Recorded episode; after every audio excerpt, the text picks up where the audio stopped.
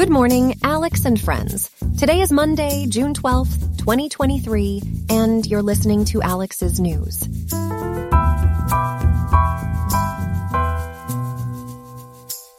Today in Riverside, California, the high temperature will be a comfortable 68.6 degrees, while the low will be 59.4. On today's episode, we'll be covering a range of important stories. These include the Russian-Ukrainian conflict, which has been overshadowed by a catastrophic flooding disaster and calls for long-term security guarantees from NATO. We'll also be looking at the global issue of fraud and waste in COVID-19 relief aid, as well as the U.S.'s recent decision to rejoin UNESCO and pay $600M in back dues as a counter to China's growing influence. Finally, we'll explore a new framework for anti-dopamine parenting, which aims to combat addiction in children. Stay tuned for all this and more on Alex's News.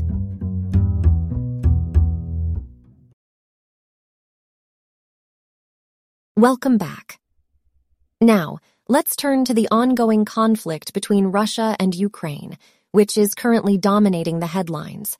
We have our news reporter Antony with us to provide an in-depth analysis of the situation. Antony, can you shed some light on what's been happening between the two countries? Certainly, Connie. So Ukraine has claimed to have breached Russian defenses in the southeast. However, the situation has been overshadowed by a devastating flooding disaster that is sweeping across Ukraine, damaging the farming industry and transport routes. That's a lot to unpack. Can you tell us more about the flooding disaster and how it's impacted the people of Ukraine? Absolutely. The flooding has been catastrophic, with entire towns and farmlands submerged and transport routes destroyed. The farming industry has suffered significant losses, with crops destroyed and animals lost. This disaster has put additional pressure on Ukraine, which is already grappling with the conflict with Russia. That's really concerning. In light of these events, what is NATO doing to address the conflict and ensure Ukraine's safety? Well, the Financial Times has called for NATO to provide long-term security guarantees to Ukraine, which includes putting Kyiv on the road towards membership and post-war planning to make Ukraine a hub of the continent's green transition. NATO is also planning its biggest ever air exercise in a German-led drill aimed at displaying the alliance's ability to mount a swift response against potential Russian aggression. Interesting. Can you talk about the sanctions placed on Russia and their impact? Sure thing, Connie. The sanctions on Russia are squeezing the country's net export earnings, leading to a call for the surpluses accumulated since last year to be targeted. This has put significant pressure on Russia's economy and could potentially lead to economic instability and further geopolitical tension. Finally, can you tell us about the U.S.'s involvement in the conflict? Recent reports suggest that the U.S. was aware of the Ukrainian plot to attack Nord Stream. However, it is unclear what actions the U.S. has taken in response to this information. Additionally, the OECD's chief economist has called for governments to cut fiscal support and instead target those who really need it, which could have broader implications for the conflict and its resolution. Thank you, Antony, for such a comprehensive overview of the situation between Russia and Ukraine. It's clear that there are many factors at play here, from geopolitical tensions to natural disasters, and we'll be sure to keep our viewers updated as events unfold. Now, Ellie, our next story is about the widespread fraud and waste that has hampered the distribution of COVID-19 relief aid worldwide. Can you tell us more about the situation? Ellie, that's quite a significant amount of money wasted or stolen. How did these fraudsters manage to carry out their acts? Criminals have used various tactics such as the identities of dead people and federal prisoners to obtain unemployment checks, while others collected benefits in multiple states. The Small Business Administration dropped administrative safeguards, and this led to fake businesses receiving loans meant for struggling small businesses. State unemployment agencies have also been targeted by fraud schemes, with billions of dollars meant for those in need ending up in the hands of criminals. That's really unfortunate. What has been the response from the federal government? The federal government has been criticized for providing limited guidance and unclear communication, which caused confusion and delays in getting aid to those who need it most. Federal prosecutors are currently working to pursue cases of identity theft, but there is no guarantee they will catch all those who profited from pandemic-related fraud. The final accounting of stolen funds from COVID-19 relief aid is still at least a couple of years away, and the number is expected to grow as investigators dig deeper into thousands of potential schemes.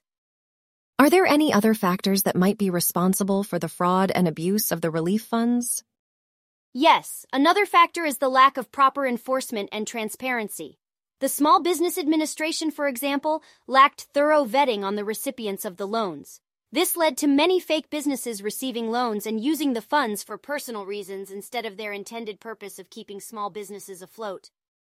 Thank you, Ellie, for bringing us up to speed on the fraudulent disbursement of COVID-19 relief aid. It is so important for the authorities to beef up their monitoring and enforcement efforts to prevent further abuse. Our third story of the day is about the United States rejoining UNESCO after over a decade of dispute. Joining us now is our news reporter, Arnold. Arnold, can you tell us more about what happened? Sure, Connie. So after a 10-year-long dispute, the United States has decided to rejoin UNESCO and pay over $600 million in back dues. This comes after both the U.S. and Israel stopped their funding when UNESCO included Palestine as a member. Can you explain to our viewers what UNESCO is and why it's significant? UNESCO is a specialized agency of the United Nations that aims to promote peace and security through international cooperation in education, science, and culture. Its main objectives include the promotion of cultural and linguistic diversity, gender equality, and the rule of law. UNESCO is significant because it plays a critical role in shaping global policies on education, science, and culture. What were the reasons behind the U.S. withdrawing from UNESCO in 2018? The Trump administration cited anti-Israel bias and management issues as the reasons for the U.S.'s withdrawal from UNESCO in 2018. This was a significant blow to the organization as the U.S. was one of its largest funders. And why did the Biden administration decide to rejoin UNESCO? The Biden administration decided to rejoin UNESCO due to fears of China filling the void left by the U.S. and Israel in UNESCO policymaking and technology education. The U.S. is expected to pay $150 million for the 2024 budget designated to UNESCO dues and arrears. The move is seen as necessary to counter China's growing influence in global policymaking on areas such as artificial intelligence, as it could undercut U.S. values and norms. What potential implications or consequences could arise from the U.S. rejoining UNESCO? Well, one potential consequence of the U.S. rejoining UNESCO is that it may lead to a more collaborative approach to global policymaking on education, science, and culture. Additionally, the move could help restore the U.S.'s leadership role in these areas, which is critical for maintaining its global influence. However, there may also be some concerns about the impact of Chinese influence on the organization's policymaking process.